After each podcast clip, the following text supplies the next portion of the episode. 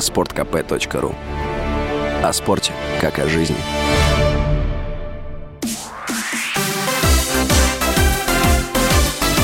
Новости спорта.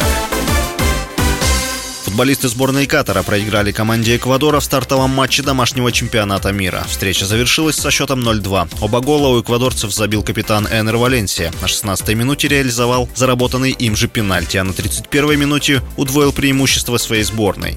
Валенсия также забил на третьей минуте встречи, но взятие ворот отменили из-за офсайда после видеопросмотра. Впервые на чемпионатах мира первый гол был забит с пенальти. За 92-летнюю историю чемпионата мира хозяева никогда не проигрывали стартовый матч матч. В следующем матче сборная Катара сыграет с Сенегалом 25 ноября, а эквадорцы встретятся с голландцами.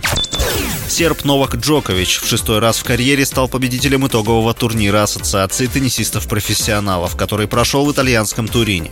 В финале Джокович победил 23-летнего норвежца Каспера Руда со счетом 7-5-6-3. Джокович побеждал на итоговом турнире в 2008, 2012, 2013, 2014 и 2015 годах. Рекордсменом по победам был Роджер Федерер, выигрывавший турнир 6 раз. Джокович занимает восьмую строчку в мировом рейтинге. Ранее в текущем сезоне он выиграл 4 турнира, в том числе Уимблдон, а ряд соревнований был вынужден пропустить из-за отказа от вакцинации от COVID-19.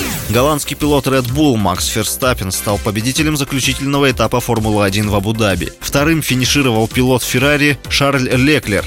Третьим – гонщик Red Bull Серхио Перес. Ферстаппен досрочно победил в королевских гонках на Гран-при Японии 9 октября, защитив чемпионский титул.